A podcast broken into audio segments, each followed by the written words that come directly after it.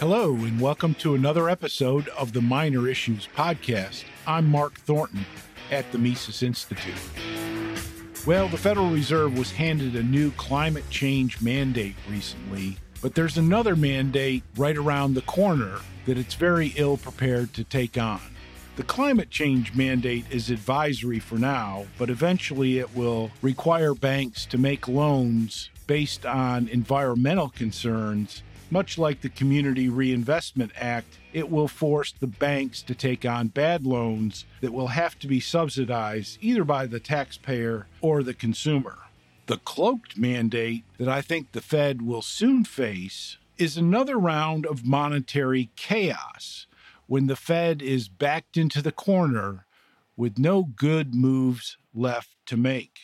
The first round of monetary chaos occurred in the late 1970s. This was an era of very high inflation and high unemployment, economic uncertainty, with mortgage rates three times as high as they are right now, and unemployment in double digit figures. The government at the time responded with monetary decontrol acts, giving the Fed greater power. Paul Volcker reversed course and raised interest rates significantly and then we saw in the late 70s the Humphrey Hawkins full employment mandate, and of course, later on, the Reagan tax cuts. The price of gold in this round of monetary chaos rose from $35 an ounce to $850 an ounce and would later fall to about $250 an ounce. On the positive side, the response to the free market and the voluntary actions, we saw tax revolts in the United States in the late 1970s. We saw the emergence of Ron Paul and the establishment of the Mises Institute in 1982.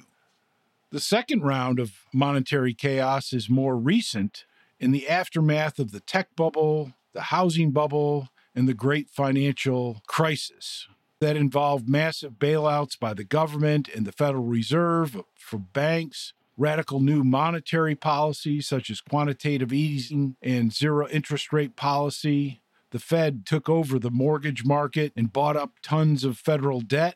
The price of gold rose from $600 an ounce during the housing bubble to almost $1,900 an ounce before retreating to about $1,000 an ounce. During this round of monetary chaos, we had the reemergence of Ron Paul, his book End the Fed, the Audit the Fed movement, which unfortunately died in congressional committee, and of course the emergence of Bitcoin in 2009 as a direct affront to the Fed and the government bailouts. We had the emergence of, for example, Tom Woods and his book Meltdown, and other people who became prominent especially in social media, as a result of this crisis, the government's own doing, and its very much backward looking policies to address it. Now, here we are, roughly 15 years later, of radical monetary policy that they never really let up on from the previous crisis. They never really took their foot off the gas. And then in 2000, when the economy weakened and COVID hit, the federal government responded with trillions of dollars of so called stimulus money.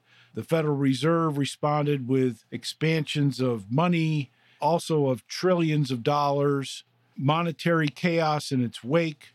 We now have high inflation, we have widespread economic hardship, and we have widespread division in the American population as well as within government itself. The price of gold has reached back to $2,000 an ounce so far. And the government has a lot of, and the Federal Reserve especially, has a lot of bad policies in mind to address the crisis once it comes, including central bank digital currencies, policies involving a cashless society where they get to monitor every transaction, massive bailouts of the banks, nationalization of banks and other failures that it has caused, as well as unknown policy choices that the government would like to make that are loosely associated with the Great Reset and the World Economic Forum.